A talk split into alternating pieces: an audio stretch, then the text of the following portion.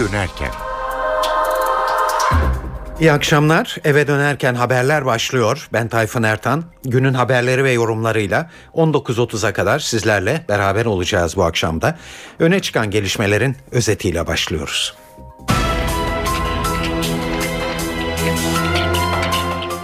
Çözüm süreciyle bağlantılı olarak İçişleri Bakanlığı ile Genelkurmay arasında yeni bir protokol şekillendiriliyor. Protokolde valilerin yetkileri kırsal alanı da kapsayacak şekilde genişliyor. Çözüm süreci C H P'yi karıştırdı. C H P tabanının yüzde altmış beşi çözüm sürecini destekliyor diyen Genel Başkan Yardımcılarından Gülseren Onanç, Genel Başkan Kemal Kılıçdaroğlu'nun isteğiyle görevinden istifa etti. Türk Silahlı Kuvvetleri'nde yedek subay uygulamasında değişiklik yapılacak. Yedek subay olacak kişileri Genelkurmay değil, Milli Savunma Bakanlığı belirleyecek.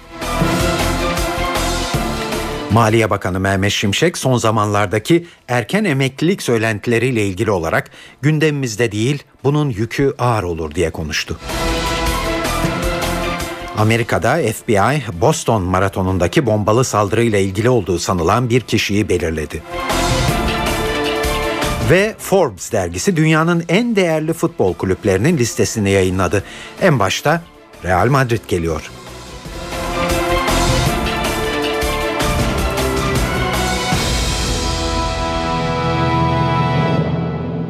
İyi akşamlar, şimdi ayrıntılar.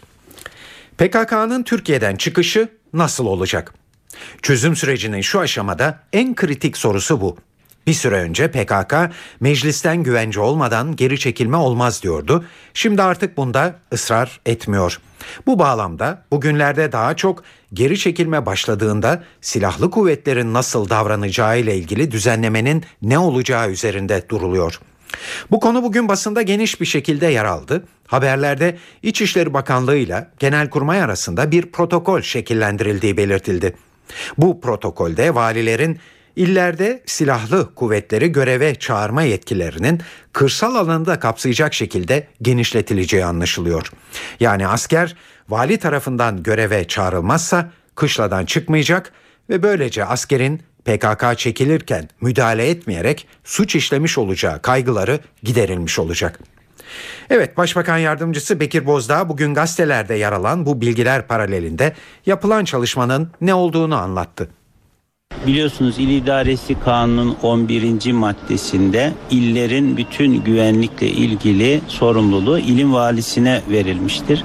Vali normal güvenlik güçleriyle eğer bir asayiş veya terör sorunun çözümüne e, neticelendirilmesi konusunda daha fazla bir güvenlik gücüne ihtiyaç duyarsa e, Türk Silahlı Kuvvetleri'nden yardım isteyebileceğine ilişkin düzenleme vardır. Bu düzenleme bin dokuz yüz doksan altıdan beri yürürlüktedir. Yürürlüğünü devam ettirmektedir. E, yapılan bu yönde bir çalışma, bunun usul ve esaslarının nasıl olacağına dair, dair kanunda yer alan hükmün e, detaylandırılmasından ibaret bir çalışmadır. Daha sonra İçişleri Bakanı Muammer Güler de aynı konulardaki soruları yanıtlarken yapılan çalışmanın P K K'nın çekilmesiyle ilgili olmadığını söyledi. Çıkış protokolü veya çekilme için ilk resmi adım gibi herhangi bir konu söz konusu değildir. Yapılan şey Genelkurmay Başkanlığı ile İçişleri Bakanlığı arasında herhangi bir toplumsal olay veya terör olayıyla ilgili mevcut kuvvetlerle bastırılamayacak olaylar için kuvvet talebinde bulunulduğunda kuvvet nereden gelecek, nasıl gelecek, kim komut- koordine edecek, birden fazla ilde olursa hangi vali, koordinatör vali olacak gibi hususları düzenleyen esaslardan ibarettir ve çalışması da son aşamaya gelmiştir. Bugün yarın da imzalanacaktır. Bunu özellikle belirtiyorum değerli arkadaşlarım.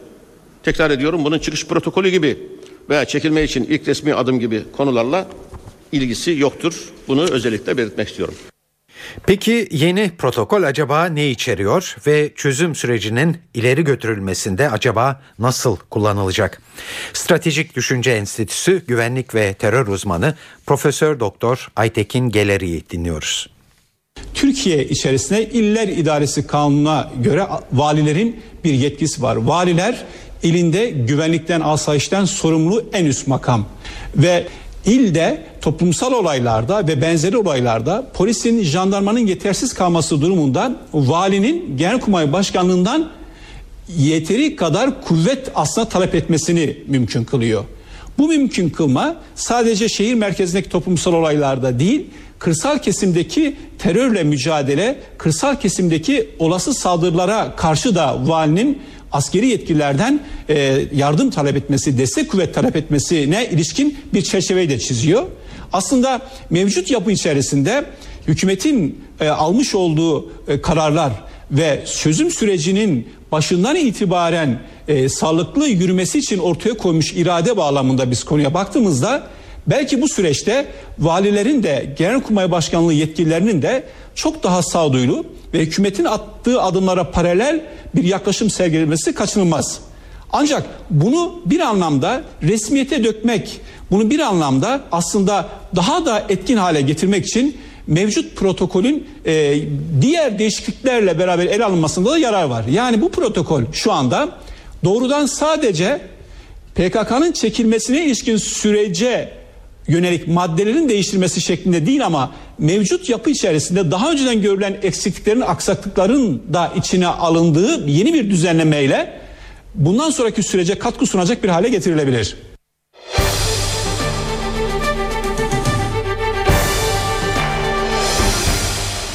Çözüm süreci Cumhuriyet Halk Partisi'ni karıştırmış görünüyor.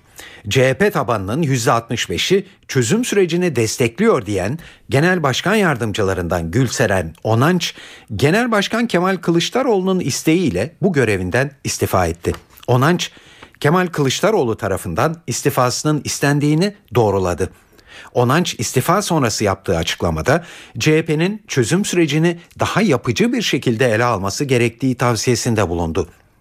Geçtiğimiz hafta C H P'nin kapalı grup toplantısında tartışma içine girdiği Genel Başkan Yardımcısı Sezgin Tanrıkulu'na C I A ajanı suçlamasında bulunan C H P Uşak Milletvekili Dilek Akagün Yılmaz da disiplin kuruluna sevk edildi.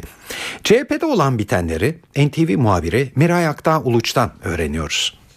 Cumhuriyet Halk Partisi Genel Başkan Yardımcısı Gülseren Onanç çözüm sürecine parti tabanının yüzde altmış beşinin destek verdiği yönündeki açıklamaların ardından C H P lideri Kemal Kılıçdaroğlu'nun isteği üzerine Genel Başkan Yardımcılığı görevinden istifa etti. Onanç istifa gerekçesiyle ilgili yaptığı yazılı açıklamada Türkiye'ye barışın ve demokrasinin gelmesi, Cumhuriyet Halk Partisi'nin sosyal demokrat bir parti olması için çalışmalarına devam edeceğini söyledi. Yani bundan sonraki süreçte Cumhuriyet Halk Partisi'nden istifa etmeyecek, parti meclisi üyeliğine devam edecek C H P'nin eski Genel Başkan Yardımcısı Gülseren Onanç.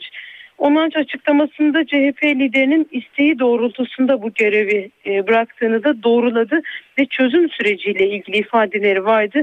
Çözüm sürecini yapılcı şekilde C H P'nin ele alan bir yaklaşımı olması gerektiğini söyledi.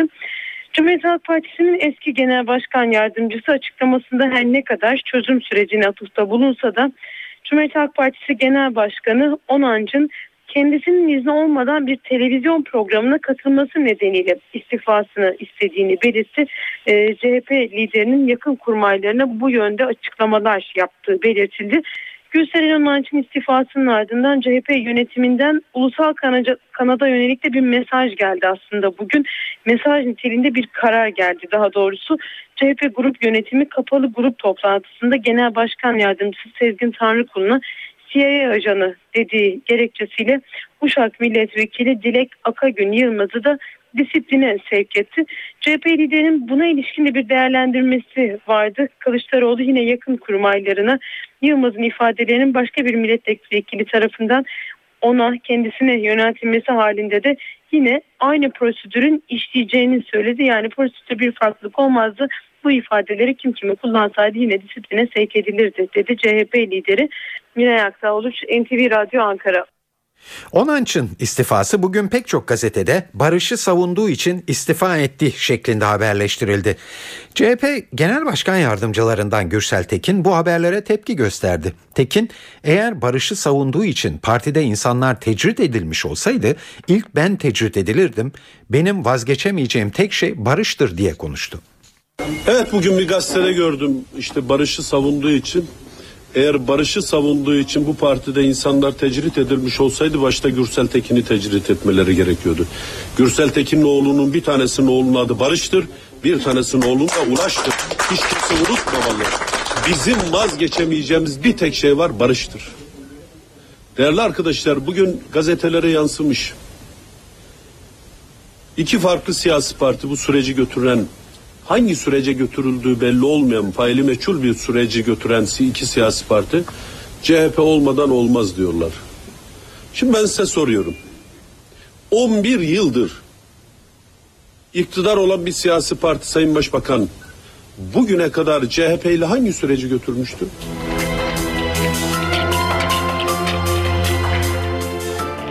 Muş yirmi dokuz yıl aradan sonra ilk kez bir cumhurbaşkanı ağırladı. Abdullah Gül bu sabah Muş'a gitti ve Gül'ün tabii yoğun bir programı vardı. Cumhurbaşkanı önce valiliğe uğradı, burada çözüm sürecine dönük açıklamalar yaptı. Gül süreçle oluşan havanın daha da pekişeceğine ve insanların kucaklaşacağına inandığını söyledi. Bunun barışla, bunun büyük bir kardeşlikle, var olan kardeşliğimizi daha da pekiştirecek şekilde gelişeceğine olan inancımı daima korudum. O bakımdan inanıyorum ki bu gezi, bu vesileyle bu havanın daha da pekişeceğini, herkesin çok daha bir araya geleceğini, birbiriyle çok daha fazla kucaklaşacağını, buna inanıyorum. Çünkü insanların fıtratında aslında sulh vardır.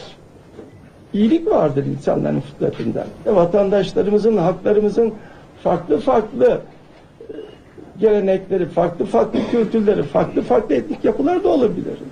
Bunlar hepsi bizim gerçeklerimizdir ve bizim de zenginliğimizdir. Eve dönerken haberlerde sizlere Akil İnsanlar grubunun çalışmalarını yansıtmaktayız sık sık. Şimdi de öyle yapacağız ve halkın çözüm sürecine bakışı açısından iki farklı bölgeyi de kıyaslamış olacağız. Ege ve Güneydoğu'dan manzaralar getireceğiz size iki akil insanın gözünden.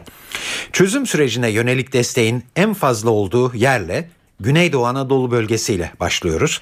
Akil İnsanlar heyetindeki isimlerden avukat Kezban Hatemi'ye kulak veriyoruz. Maalesef batıda olmayan ve batının farkında olmadığı bir şey var. En ufak esnaf, en ufak e, ilkokul mezunu bile olmayan halkta bir entelektüel yaklaşım ve bir seviyeyi gösteriyorsunuz. Ve buradaki halk tamamen siyasi bir kimliğe bürünmüş. Dolayısıyla isteklerini çok açık ve net şekilde söyleyebiliyor ve bu konuda da çok netler. Tabii ki bu halkın endişeleri var, bir takım talepleri var. Öyle yüzde seksen, doksan değil, yüzde yüzü barış istiyor.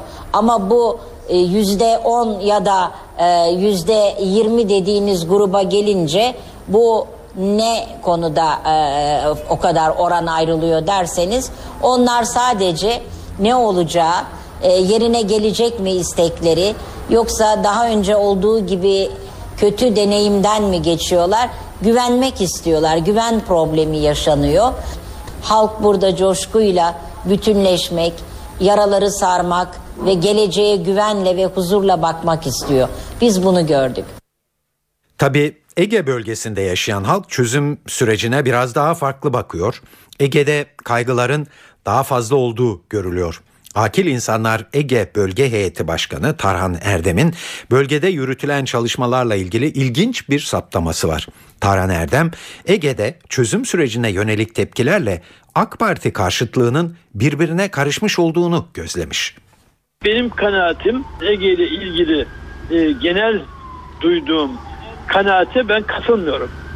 E, Kürt meselesi ve demokratikleşme meselesiyle AK Parti karşıtlığını birleştirmemek lazım. Bu var, doğrudur. AK Parti karşıtlığı sebebiyle her şeye hayır diyen, her şeyi yanlış gören, eleştiren bir grup var. Bu gruba da kutuplaşmanın, bu olayı da kutuplaşma diye adlandırıyoruz, biliyorsunuz. Kutuplaşma içinde olanlar bu meseleyi ayırmaya başlamışlar. Yani kutuplaşma içinde olanlar her meselede AK Parti'ye karşı dururlarken bu meselede yine AK Parti karşıtlığını muhafaza etmekle beraber bu meseleyi onlardan ayırıyorlar. Ayırmaya başlamışlar. Ayırıyorlar demek belki doğru olmayabilir. Hayır, başladılar diye düşünüyorum. Yani ben e, bunda herhangi bir şey, problem görmüyorum. Yeni bir araştırma Türkiye'deki Kürt nüfusunun ne olduğunu da ortaya çıkardı. Konda araştırma şirketi adrese dayalı nüfus kayıt sistemini kullanarak verilerini güncelledi ve Tarhan Erdem de az önce duyduğunuz Radikal gazetesindeki köşesinde bu verileri açıkladı. Buna göre Türkiye nüfusunun yüzde on yedi virgül yedi'sini Kürt kökenliler oluşturuyor. Toplam nüfus yetmiş beş milyon, Kürtlerin sayısı da on üç milyon dört yüz bin kadar. Yaş dağılımına bakıldığında Türkiye'de on sekiz yaş ve altındakilerin toplamı yirmi iki milyon sekiz yüz yirmi. Bu rakamın bir milyon dört yüz yirmi bini Kürt kökenli. Saat on sekiz yirmi bir. Ee, Avrupa Parlamentosu'ndan e, bir haberle devam ediyoruz. Türkiye raporu bugün parlamentonun gündemindeydi. Rapor kabul edildi. Genel kurulda yapılan oylamada çözüm sürecine ayrıca tam destek verildi. P K K'yı bir kez daha terör örgütü ilan etti Avrupa Parlamentosu ve Avrupa Birliği ülkelerine terörle mücadele için Türkiye ile işbirliği çağrısında bulundu. Raporda demokratikleşme ve insan hakları konularındaki eleştirilerin artmasına da dikkat çekiliyor. Ayrıntıları N T V Fransa muhabiri Kayhan Karaca anlatıyor. Evet, Avrupa Parlamentosu yıllık olağan Türkiye ilerleme raporu genel kurulda oy çoğunluğuyla kabul edildi. Kabul edilen kararda e, Kürt sorununun çözümü için başlatılan sürece tam destek verildi. Demokratikleşme, insan hakları ve hukuk devleti konularında ise son yıllara nazaran daha fazla eleştiri var. Kürt sorununun çözümü için başlatılan sürecin tarihi bir anlaşmayla sonuçlanabileceği, ancak bunun için yürütülen görüşmelerin müzakereye dönüştürülmesi gerektiği görüşü savunuluyor. Demokratikleşme, İnsan hakları ve hukuk devleti konularındaki eleştiri dozu geçen yıllara oranla artmış durumda. Bu konularda ilerleme için Ankara'ya üyesi olduğu Avrupa Konseyi ve Avrupa İnsan Hakları Mahkemesi adres gösterilmekte.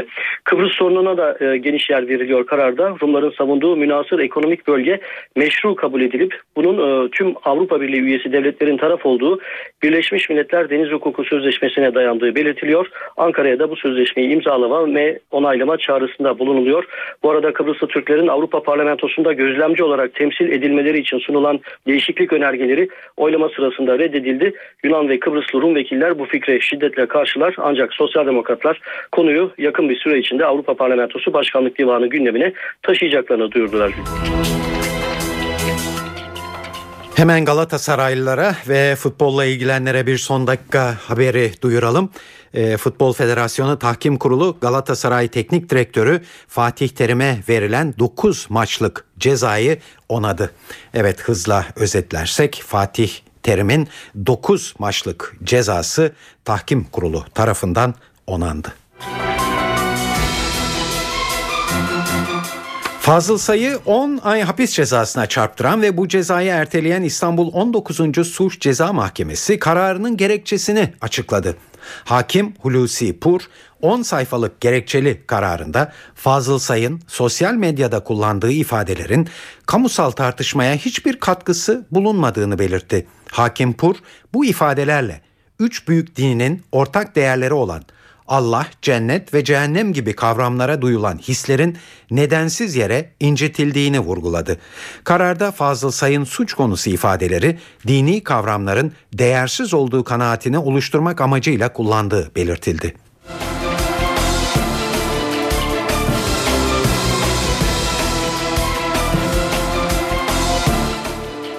Düşen fiyatlar nedeniyle çeyrek altın kara borsaya düştü haberleri üzerine Darphane'den bir açıklama geldi. Darphane ve Damga Matbaası Genel Müdürü Saadettin Parmaksız, bugün teslim etmeleri gereken altın siparişlerini pazartesi gününe yetiştireceklerini söyledi.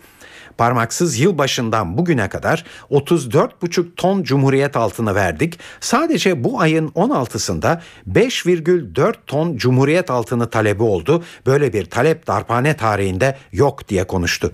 Peki bu açıklama ne anlama geliyor? Altın piyasasında önümüzdeki günlerde ne gibi gelişmeler yaşanabilir? Altın ve para piyasaları uzmanı Mehmet Ali Yıldırım Türk'e sorduk. Halkın çeyrek altına olan ilgisi e, muhakkak ki var ama e, talepler daha ziyade üç beş tane ve yaygın bir şekilde olunca çok yoğun talep varmış gibi görünüyor. Bu arada da uzun süreden beri özellikle altın sektörü Cumhuriyet altını konusunda çok stoklu çalışmıyordu. Fiyatların çok yüksek olması nedeniyle alternatif çeyrek altına alternatif ürünler de çıkartılmıştı biliyorsunuz. Şimdi fiyatlar biraz düşünce hem yaz aylarındaki düğün için hazırlık yapmak isteyenler hem de daha önce çeyrek altını ödünç alıp satıp işini görmüş olanlar o borcunu ödemek isteyenler e, ve son dönemde de e, özellikle e, mevduat faizlerinin düşük olması nedeniyle e, bir gelir elde edememiş olana biraz altına yönelmiş durumda. Bu sadece tabii Türkiye'de değil, Asya ve e, Uzak Doğu'da da, daha ziyade Hindistan ve Çin'de de bugün e, altına talebin yüksek olduğunu görüyoruz. Darphane'den böyle bir açıklama yapılması en azından piyasadaki spekülasyonları önlemek açısından çok önemli. Hatta geç kalınmış bir açıklama gibi düşünüyorum ben. Ama beş ton altın basılması çok e, yadırganacak bir durum değil. Çünkü biz bundan önceki yıllarda, iki bin yedi yıllarında, örneğin altın biraz daha düşük olduğu yıllarda, yaz aylarında her hafta beş ton dört ton tüm Türkiye'den e, Cumhuriyet altını basımı için veya Cumhuriyet altının çeşitleri basımı için talepte bulunuyordu zaten. E, dolayısıyla bu biraz da fiyat düşüşünden kaynaklanan bir talep diyebiliriz. Türk Silahlı Kuvvetleri'nde yedek subay uygulaması sil baştan değişiyor. Üniversite mezunlarının girdiği yedek subaylık sınavı Mayıs ayında sona erecek. Yedek subay olacak kişileri Genelkurmay değil, Milli Savunma Bakanlığı belirleyecek. Yedek subaylarda celp süresi de değişiyor. Daha önce Nisan, Ağustos ve Aralık dönemleri olmak üzere üç celpte yedek subay adayları askere alınmaktaydı. Bundan böyle celp dönemleri Şubat, Mayıs, Ağustos ve Kasım olmak üzere dört dönem olarak uygulanacak. Yeni uygulama askerlik sürelerinde değişiklik öngörmüyor.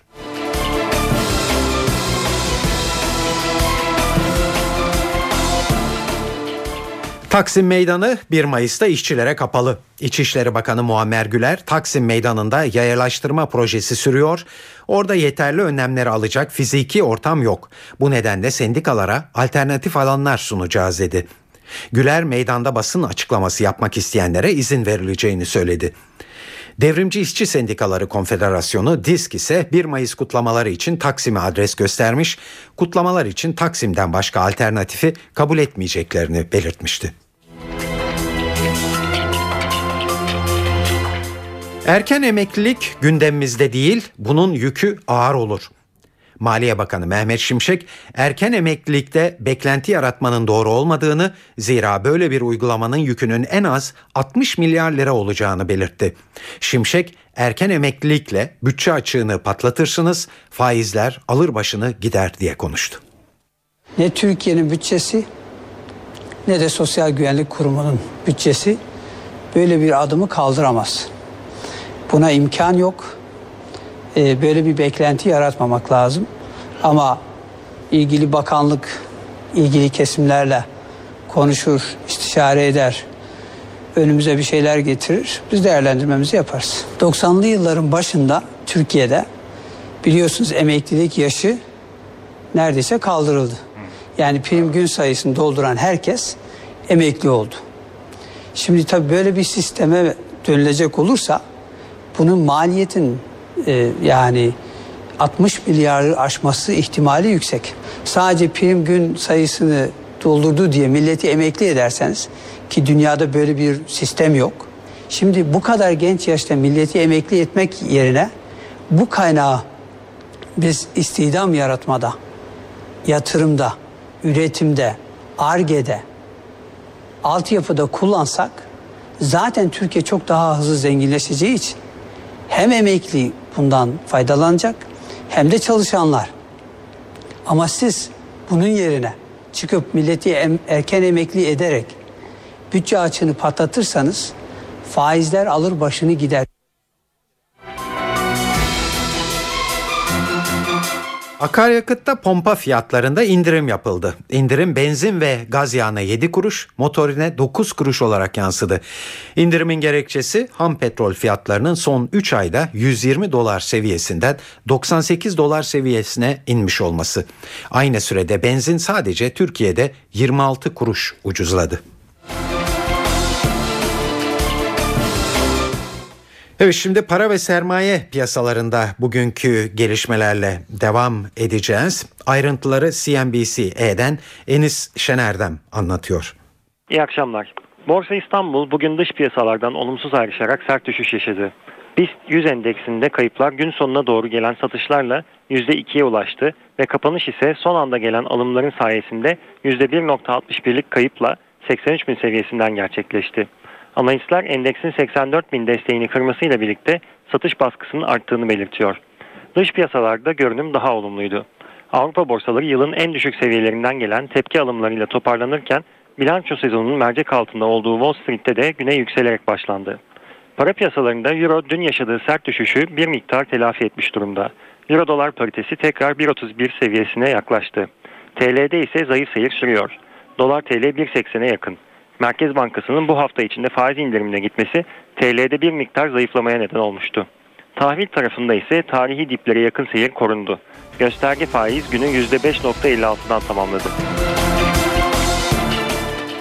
Türkiye her yıl sekiz milyar doları çöpe atıyor. Evlerden iş yerlerine, okullardan sanayi tesislerine kadar birçok alanda geri dönüştürülebilecek atıklar ekonomiye kazandırılmadan heba ediliyor. Şimdi bu durumu tersine çevirmek için bir eylem planı hazırlandı. Kanalizasyondan enerji, arıtma tesisi çamurundan da petrol üretimi çalışmalarına başlanacak. N T V İstihbarat Şefi, Şefi Ahmet Ergen anlatıyor. Oldukça kapsamlı açıklamaları var Bilim, Sanayi ve Teknoloji Bakanı Nihat Ergün'ün, ama ana başlıklarıyla aktarmaya çalışalım. Her konuyla ilgili notları vermeye çalışalım. Öncelikle genel ekonomik duruma ilişkin Bakan Ergün'ün bir değerlendirmesi var. Türkiye'nin, Türkiye ekonomisinin geldiği noktada yeni bir sıçramaya ihtiyacı olduğunu vurguladı Bakan Ergün. Orta gelir tuzağına düşmeden bir yeni sıçrama yapmamız gerekir dedi ve bu yönde hazırlıklar olduğunu, çalışmalar olduğunu ifade etti. Ee, ve bu kapsamda Ekonomi Koordinasyon Kurulu ile Bakanlar Kurulu'na sunulma noktasına gelmiş çalışmaları aktardı. Bunlardan biri, bakanlığın ilk tespitlerine göre Türkiye yılda sekiz milyar dolarını çöpe atıyor. Evlerde kullanılan e, yemeklik yağlardan elektronik e, araç gereçe, e, yine e, sanayide kullanılan bazı ham madde e, ürünlerinin, e, okullarda kullanılan ürünlerin geri dönüşümünün sağlanması halinde yılda sekiz milyar dolarlık bir kazanç e, elde edilebilecek. Bu strateji belgesi de yakın zamanda Bakanlar Kurulu gündemine gelecek. E, ciddi bir veri tabanı oluşturulacak. E, geri dönüşüme kazandırılabilecek ürünler konusunda neler e, planlanıyor? Şunu söyleyelim, çalışmaları başlayan bir iş var. Arıtma tesisi çamurlarından petrol üretimi, kanalizasyondan enerji üretimi, özellikle de demir çelik hurda sektörü burada öne çıkacak. Şimdi yurt genelindeki hava tahminlerine bakacağız. N T V Meteoroloji Editörü Gökhan Abur'a kulak veriyoruz. İyi akşamlar. Batıda yağış ara verse de soğuk ve yağışlı hava yurt genelinde etkisini sürdürüyor. Cumartesi günü Akdeniz'de, pazar günü batı ve iç kesimlerde sıcaklıklar yükselmeye başlasa da yurt genelinde asıl yükselmeyi önümüzdeki hafta bekliyoruz. Yarın Marmara, Kuzey Ege ve Batı Akdeniz'de yağış yok. İç Ege, Akdeniz ve doğudaki yağışlar aralıklarla devam edecek. Yağışların Kemer, Burdur, Muğla, Denizli, Uşak, Afyonkarahisar, Manavgat, Alanya ve Hatay, Gaziantep, Şanlıurfa boyunca, yani Güneydoğu'da çok daha kuvvetli olmasını bekliyoruz. Cumartesi günü Marmara'nın güney ve doğusunda hafif yağış geçişleri görülürken Akdeniz, İç Anadolu, Doğu Akdeniz, Doğu Karadeniz ve Güneydoğu'daki yağışlar yer yer kuvvetli olmak üzere devam edecek. Doğu Karadeniz, Akdeniz, Doğu ve Güneydoğu yağışların pazar günü aralıklarla devam etmesini bekliyoruz. İstanbul'da yarın hava bulutlu. Rüzgar oldukça sert hissedilen sıcaklıklar düşük, o bakımdan yarın beklediğimiz hissedilen sıcaklıklar gün içinde on derece, gece yedi derece olacak. Ankara'da yarın hava yine bulutlu ve soğuk. Hafif yağış geçişleri görülebilir. Sıcaklık ise on iki derece olacak. Gece sıcaklığı dört derece. İzmir yarın bulutlu. Rüzgar oldukça sert. Sıcaklık on iki derece olacak. Gece sıcaklığı ise sekiz derece hissedilecek. Saat on sekiz kırk. N T V Radyo'da eve dönerken haberler günün gelişmelerinin özetiyle devam ediyor. Çözüm süreciyle bağlantılı olarak İçişleri Bakanlığı ile Genelkurmay arasında yeni bir protokol şekillendiriliyor. Protokolde valilerin yetkileri kırsal alanı da kapsayacak şekilde genişliyor. Çözüm süreci C H P'yi karıştırdı. C H P tabanının yüzde altmış beşi çözüm sürecini destekliyor diyen Genel Başkan Yardımcılarından Gülseren Onanç, Genel Başkan Kılıçdaroğlu'nun isteğiyle görevinden istifa etti. Türk Silahlı Kuvvetleri'nde yedek subay uygulamasında değişiklikler yapılacak. Yedek subay olacak kişileri Genelkurmay değil, Milli Savunma Bakanlığı belirleyecek. Maliye Bakanı Mehmet Şimşek son zamanlardaki erken emeklilik söylentileriyle ilgili olarak gündemimizde değil, bunun yükü ağır olur diye konuştu. Amerika'da F B I Boston maratonundaki bombalı saldırıyla ilgili olduğu sanılan bir kişiyi belirledi. Ve Forbes dergisi dünyanın en değerli futbol kulüplerinin listesini yayınladı. En başta Real Madrid geliyor.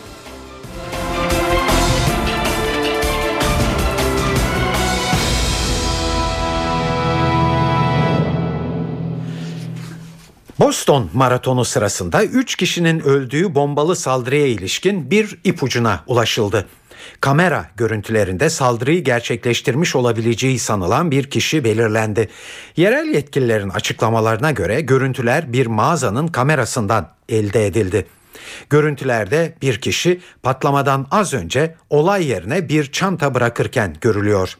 Şimdi F B I bu kişinin kimliğini saptamaya çalışıyor. Video kayıtlarından cep mesajlarına, yaralılardan alınan şarapnel parçalarına kadar binlerce kanıt incelenmekte. Pazartesi günü Boston Maratonu'nun bitiş çizgisinde düzenlenen iki bombalı saldırıda üç kişi hayatını kaybetmiş, yüz yetmiş altı kişi de yaralanmıştı. Beyaz Saray'da güvenlik alarmı verildi. Amerika Birleşik Devletleri Başkanı Barack Obama'ya zehirli madde içeren bir mektup gönderildi. Olayla ilgili bir şüpheli gözaltına alındı.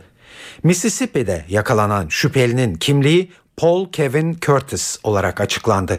Zehirli madde içeren mektup Beyaz Saray'ın posta merkezinde tespit edildi. İlk testler Başkan Obama'ya yollanan mektuptaki şüpheli maddenin öldürücü risin maddesi olduğunu gösterdi. Bir önceki günde Cumhuriyetçi Parti'nin Mississippi Senatörü Roger Wicker'a içinde yine risin bulunan bir mektup gönderilmişti. İki mektubun da aynı tarihte ve aynı adresten gönderildiği anlaşılıyor. F B I, zehirli mektuplar ve Boston'da yaşanan saldırı arasında doğrudan bir bağlantı olmadığı görüşünde.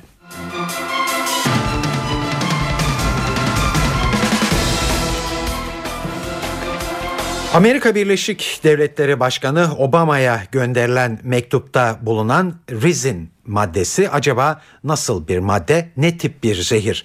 Dünya üzerindeki en zehirli maddelerden olan resin, kene otu adlı bitkinin tohumlarından elde ediliyor. Siyanürden bin kat daha zehirli olan resin, solunduğu, yendiği ya da kana karıştığı zaman ölümcül oluyor. Uzun yıllar otopsilerde tespit edilemeyen resin, istihbarat servisleri tarafından sıkça kullanılmış bir zehir. Özellikle K G B'nin bir dönem bu zehri kullandığı biliniyor.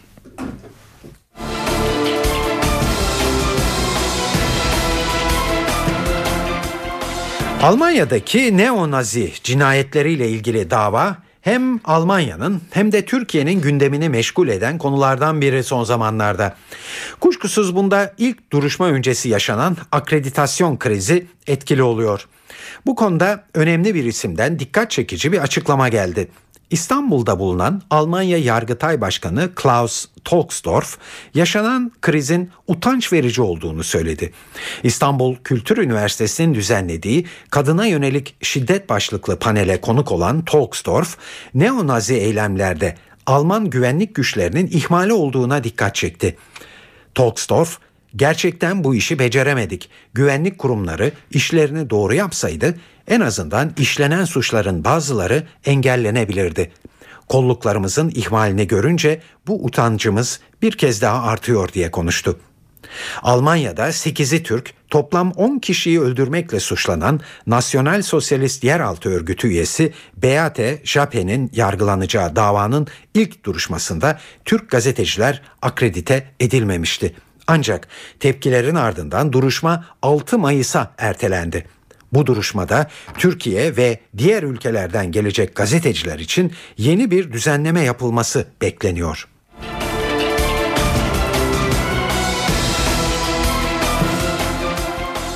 Amerika Birleşik Devletleri'nde yaşayan üç Ermeninin açtığı davada Türk bankalarına yönelik yeni davalarının önünü açabilecek bir karar alındı. Los Angeles Bölge Mahkemesi bin dokuz yüz on beş olayları sırasında Ermeni topraklarına el konduğu gerekçesiyle Türk bankalarının federal yargı sistemince sorumlu tutulabileceğine hükmetti. Ancak karar henüz nihai değil, savunmanın Nisan'da temyiz başvurusunda bulunacağı belirtildi. Karar, Adana kökenli Ermeni bir ailenin torunu olan üç Amerikan vatandaşının Türkiye Cumhuriyeti, Türkiye Cumhuriyeti Merkez Bankası ve Ziraat Bankası'na karşı açtıkları tazminat davası kapsamında verildi.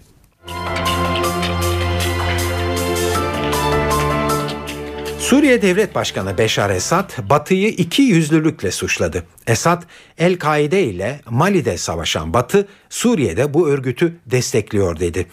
Ülkesinde olanları devlet televizyonunda değerlendiren Esad, seksenlerde Sovyet işgaline karşı Amerika Birleşik Devletleri'nin Afgan mücahitlerini desteklemesini örnek gösterdi. Esad, Batı El-Kaide'yi desteklemenin bedelini ağır ödedi. Bugün aynısı Suriye'de yaşanıyor. Bunun bedeli Avrupa'nın kalbinde ve Amerika'da ödenecek dedi.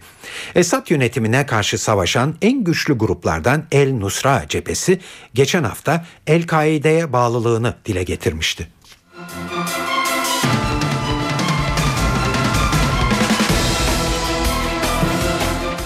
Amerika Birleşik Devletleri Başkanı Obama silah lobisine karşı ilk raundu kaybetti. Amerikan Senatosu silah satın alan kişilerin geçmişini ayrıntılı biçimde kontrol etmeyi öngören tasarıyı reddetti. Aslında tasarı kırk altıya karşı elli dört oy aldı. Ancak Senato kuralları çerçevesinde bir tasarının yasalaşması için en az altmış oy alması gerekiyor. Amerikan halkının yüzde seksenden fazlasının desteğini alan tasarının kabul edilmemesi Başkan Obama'yı hayal kırıklığına uğrattı. Obama, ilk raundu kaybettik ancak Amerikan halkını silahlı suçlardan korumak için mücadelemiz devam edecek diye konuştu.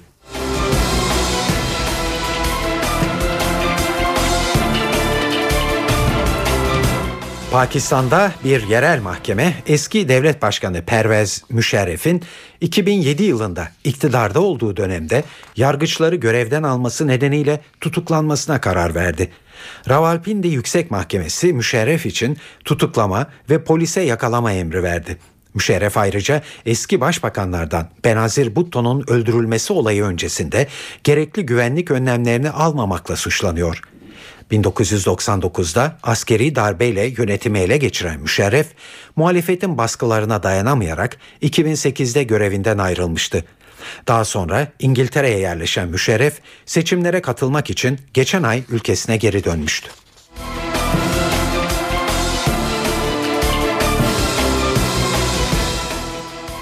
Gıda uzmanlarına bakılırsa bir bardak kırmızı pancar suyu tansiyonu düşürebiliyor.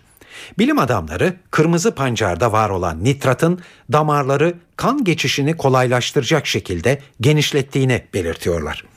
İşin ilginci, yüksek kan basıncını normale sokmak için gereken nitrat miktarının gayet küçük olduğunun belirlenmesi. Uzmanlar bu noktadan hareket ederek yüksek miktarda nitrat içeren yeşil yapraklı sebzeler ya da kırmızı pancar tüketmenin kalp ve damar sağlığı açısından çok yararlı olacağını söylüyorlar. Forbes dergisi dünyanın en değerli kulüplerinin listesini yayınladı. Manchester United listenin yayınlanmaya başlandığı iki bin dört yılından bu yana zirvedeki yerini ilk kez kaybetti. Dergiye göre dünyanın en değerli kulübü şu anda Real Madrid. Derginin Real Madrid'e biçtiği değer üç buçuk milyar dolara yaklaşıyor. Real'i üç milyar yüz milyon dolarlık servetiyle Manchester United takip etti. Üçüncü sırada ise iki milyar altı yüz milyon dolar değer biçilen bir başka İspanyol takımı Barcelona geliyor.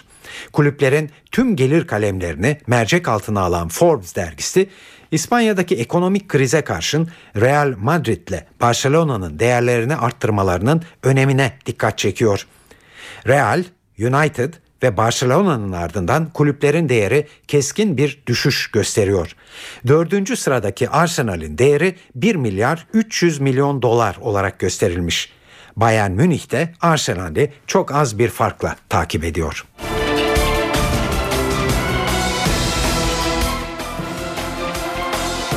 Sırada kültür ve sanat faaliyetlerinden derlediğimiz haberler var.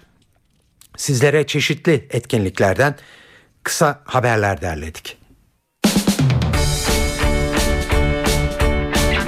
Cihan Barbur bu akşam hayranlarıyla buluşuyor. Çağdaş müziğin sevilen bestecilerinden Barbur, Babilon'da dinlenebilir. Performansın başlama saati yirmi otuz. Getto ise Arman Papyon'u ağırlıyor bugün. Prodüktörlüğünü İskender Paydaş'ın üstlendiği ilk albümüyle sevenlerin karşısında olacak Arman, konser saat yirmi bir kırk beşte başlıyor. Marinella ise İş Sanat Kültür Merkezi'ne konuk oluyor. yetmişler ve seksenlerdeki başarılı albüm çalışmaları ve canlı şovlarıyla tanınan Yunan müzik ikonu Marinella'nın konseri saat yirmide. Etkinlik mekanı İş Sanat Kültür. Kaknüs ise İstanbul Bronx'ta müzikseverlerin karşısına çıkıyor. Performansın başlama saati yirmi bir otuz. Hayal perdesinde de Singing Stories on Speaking Mountain var bu akşam. Gerçeküstü hikayelerin sahneye taşındığı performans saat yirmide başlıyor. Jolly Joker'de Murat Yeter'i ağırlıyor. Kendi bestelerinden oluşan Asya isimli ilk proje albümünün lansman konseriyle ilk kez sahne alacak Murat Yeter. Konserin başlama saati yirmi iki. Salon İ K S V'de ise sketch konseri var. Caz, rock ve Latin müzik türlerine uzanan retro modern şarkılardan oluşan albümünün tanıtım konserine saat yirmi bir otuzda başlıyor grup. Tiyatroya gitmek isterseniz Disosya'nın ikinci katta sahneye konduğunu hatırlatalım. Disosyatif bozukluğu olan Liza'nın kaybolan bir saatin peşinde çıktığı Freudvari yolculuğu anlatan oyunda Pınar Çağlar Gençtürk, Güçlü Yalçıner, Öztürk Özgencel, Özge Keskin gibi isimler rol alıyor. Oyun saat yirmi otuzda başlıyor. Çözüm süreciyle ilgili olarak İçişleri Bakanlığı ile Genelkurmay arasında yeni bir protokol şekillendiriliyor. Çözüm süreci C H P'yi karıştırmışa benzer.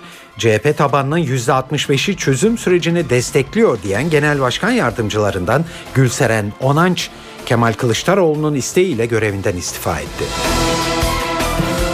Maliye Bakanı Mehmet Şimşek son zamanlardaki erken emeklilik söylentileriyle ilgili olarak gündemimizde yok, bunun yükü çok ağır olur diye konuştu. Ve Amerika'da F B I Boston maratonundaki bombalı saldırıyla ilgili olan ilgili olduğu sanılan bir kişiyi belirledi.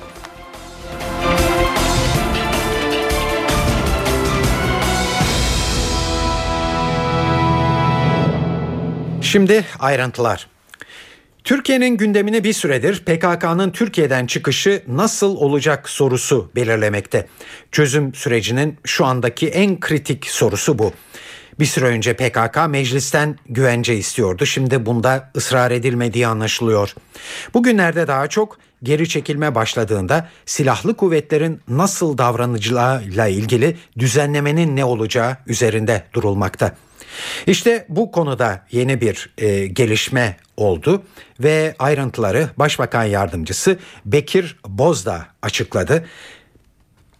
Anlaşıldığı kadarıyla İçişleri Bakanlığı ile Genelkurmay arasında yeni bir protokol şekillendirilmekte ve bu protokolde valilerin illerde silahlı kuvvetleri göreve çağırma yetkilerinin kırsal alanında kapsayacak şekilde genişletileceği anlaşılıyor. Yani asker vali tarafından göreve çağrılmazsa kışladan çıkmayacak, böylece askerin P K K çekilirken müdahale etmeyerek suç işlemiş olacağı kaygıları da giderilmiş olacak. Biliyorsunuz İl İdaresi Kanunu'nun on birinci maddesinde illerin bütün güvenlikle ilgili sorumluluğu ilin valisine verilmiştir.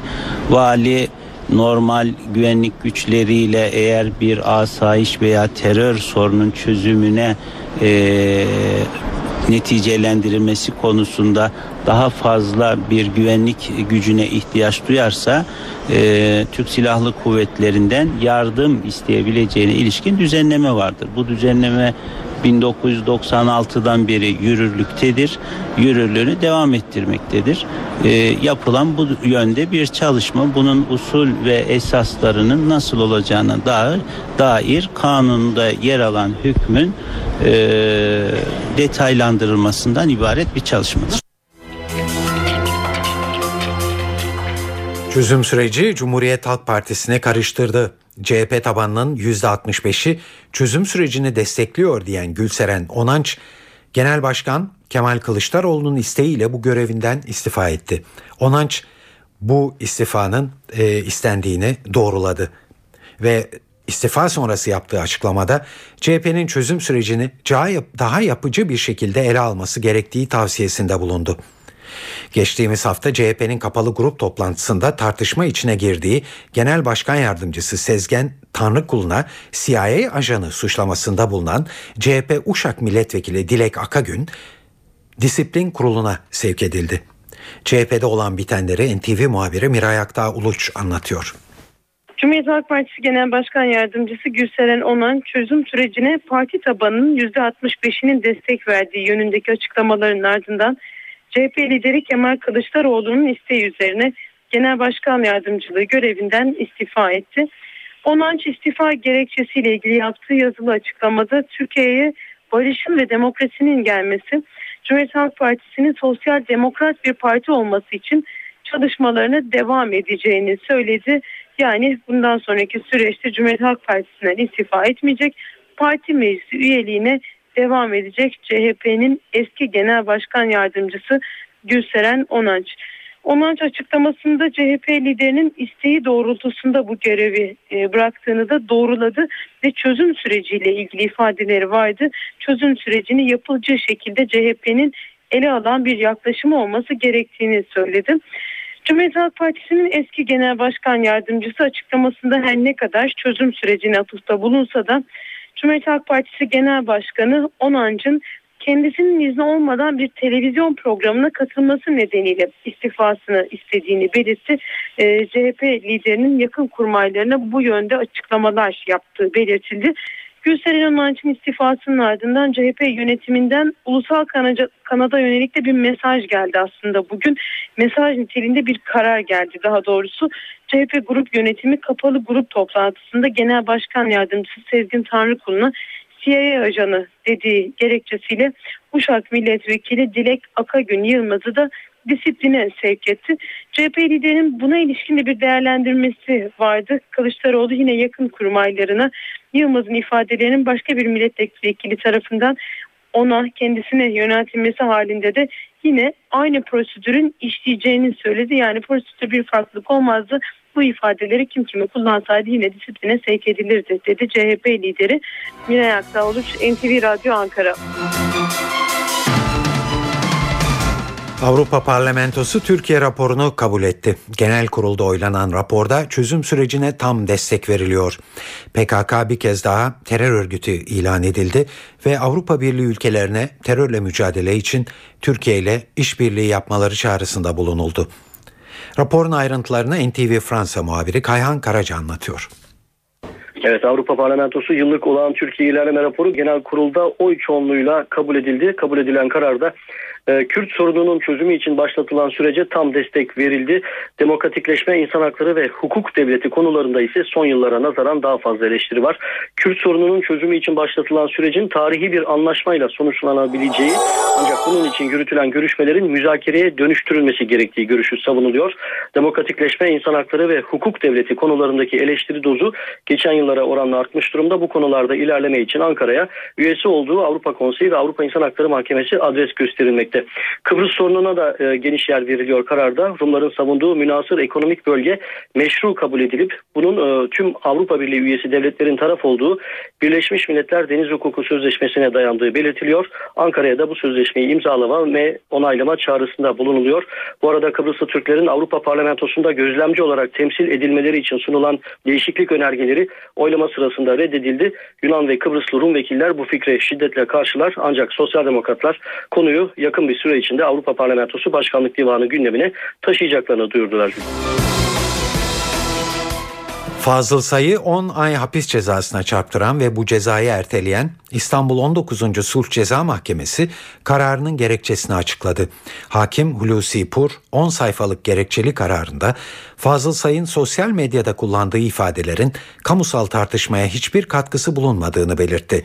Hakim Pur bu ifadelerle üç büyük dinin ortak değerleri olan Allah, cennet ve cehennem gibi kavramlara duyulan hislerin nedensiz yere incitildiğini vurguladı. Kararda Fazıl Say'ın suç konusu ifadeleri dini kavramların değersiz olduğu kanaatini oluşturmak amacıyla kullandığı belirtildi. Maliye Bakanı Mehmet Şimşek, erken emeklilik gündemimizde değil, bunun yükü ağır olur diye konuştu. Şimşek böyle bir uygulamanın yükünün en az altmış milyar lira olacağını belirtti. Şimşek erken emeklilikle bütçe açığını patlatırsınız, faizler alır başını gider diye konuştu. Ne Türkiye'nin bütçesi ne de Sosyal Güvenlik Kurumu'nun bütçesi böyle bir adımı kaldıramaz. Buna imkan yok. Böyle bir beklenti yaratmamak lazım.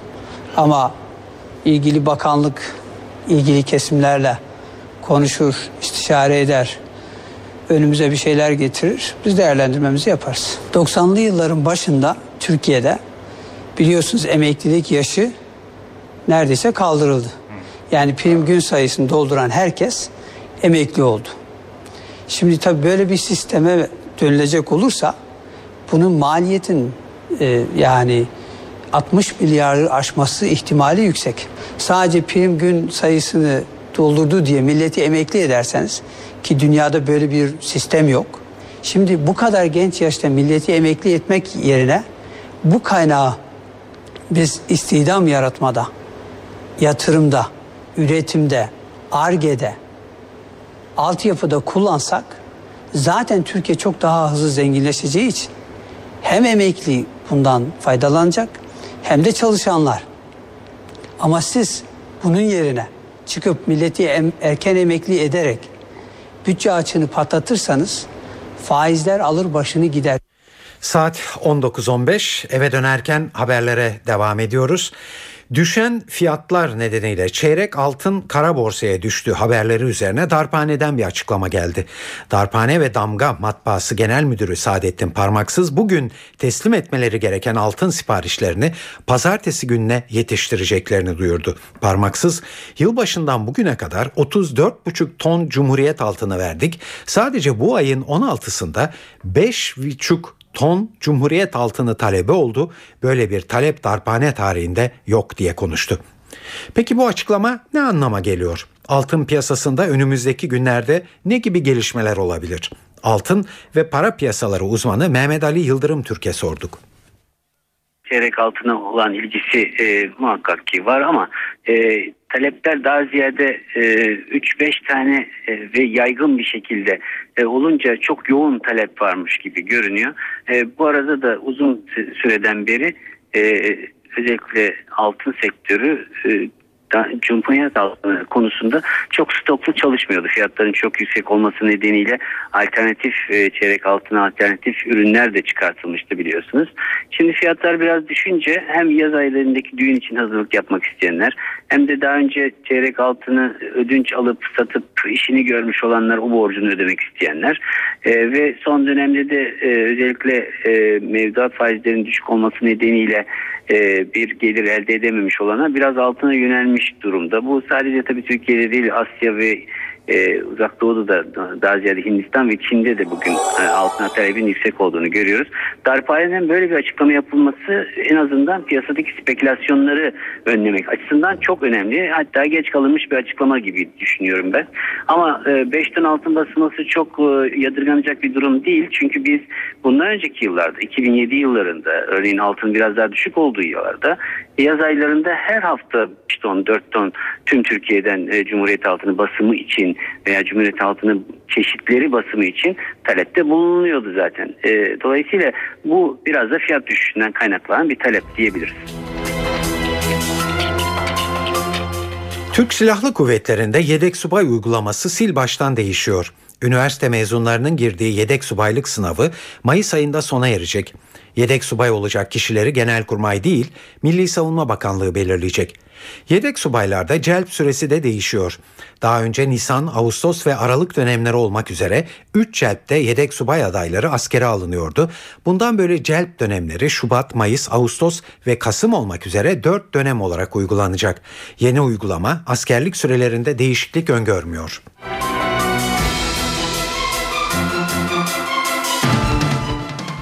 Boston Maratonu sırasında üç kişinin öldüğü bombalı saldırıya ilişkin bir ipucuna ulaşıldı. Kamera görüntülerinde saldırıyı gerçekleştirmiş olabileceği sanılan bir kişi belirlendi. Yerel yetkililerin açıklamalarına göre görüntüler bir mağazanın kamerasından elde edildi. Görüntülerde bir kişi patlamadan az önce olay yerine bir çanta bırakırken görülüyor. Şimdi F B I bu kişinin kimliğini saptamaya çalışıyor.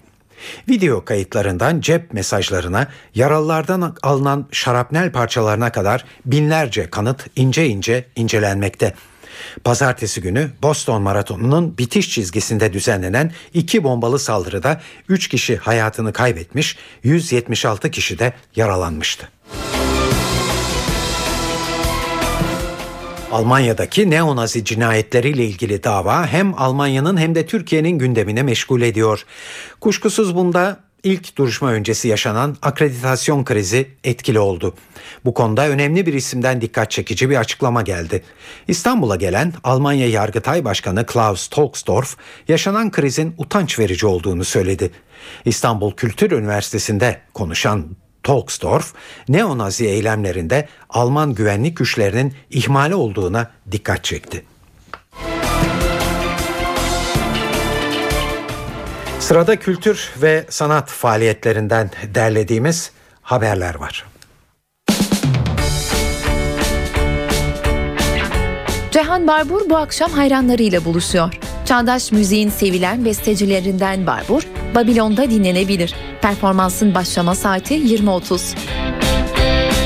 Getto ise Arman Papyon'u ağırlıyor bugün. Prodüktörlüğünü İskender Paydaş'ın üstlendiği ilk albümüyle sevenlerin karşısında olacak Arman, konser saat yirmi bir kırk beşte başlıyor.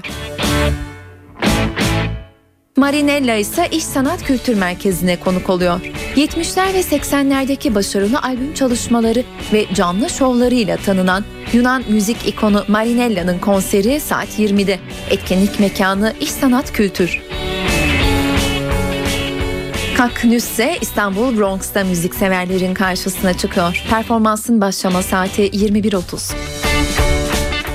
Perdesinde de Singing Stories on Speaking Mountain var bu akşam. Gerçeküstü hikayelerin sahneye taşındığı performans saat yirmide başlıyor. Jolly Joker'de Murat Yeter'i ağırlıyor. Kendi bestelerinden oluşan Asya isimli ilk proje albümünün lansman konseriyle ilk kez sahne alacak Murat Yeter. Konserin başlama saati yirmi iki. Salon İ K S V'de ise Sketch konseri var. Caz, rock ve Latin müzik türlerine uzanan retro modern şarkılardan oluşan albümünün tanıtım konserine saat yirmi bir otuzda başlıyor grup. Tiyatroya gitmek isterseniz Disosya'nın ikinci katta sahneye konduğunu hatırlatalım. Disosyatif bozukluğu olan Liza'nın kaybolan bir saatin peşinde çıktığı Freudvari yolculuğu anlatan oyunda Pınar Çağlar Gençtürk, Güçlü Yalçıner, Öztürk Özgencel, Özge Keskin gibi isimler rol alıyor. Oyun saat yirmi otuzda başlıyor. Ankara'dan da önerilerimiz var. Pasiflora Quartet M E P Şura Salonu'na konuk oluyor bugün. Latin Jazz Fusion karışımı eserleri yorumlayan grup saat yirmi otuzda sahnede. Odil ise Hayat Kahvesi Ankara'da olacak bu akşam. Hollandalı besteci Fleur Odel'in önderliğinde kurulan pop caz grubu Odil saat yirmi bir otuzda müzikseverlerle buluşuyor. Zakkum'da If Performance Hall'de hayranları için bir konser veriyor. Son albümü on üçten şarkılar seslendirecek Zakkum. Saat yirmi ikide çıkıyor müzikseverlerin karşısına.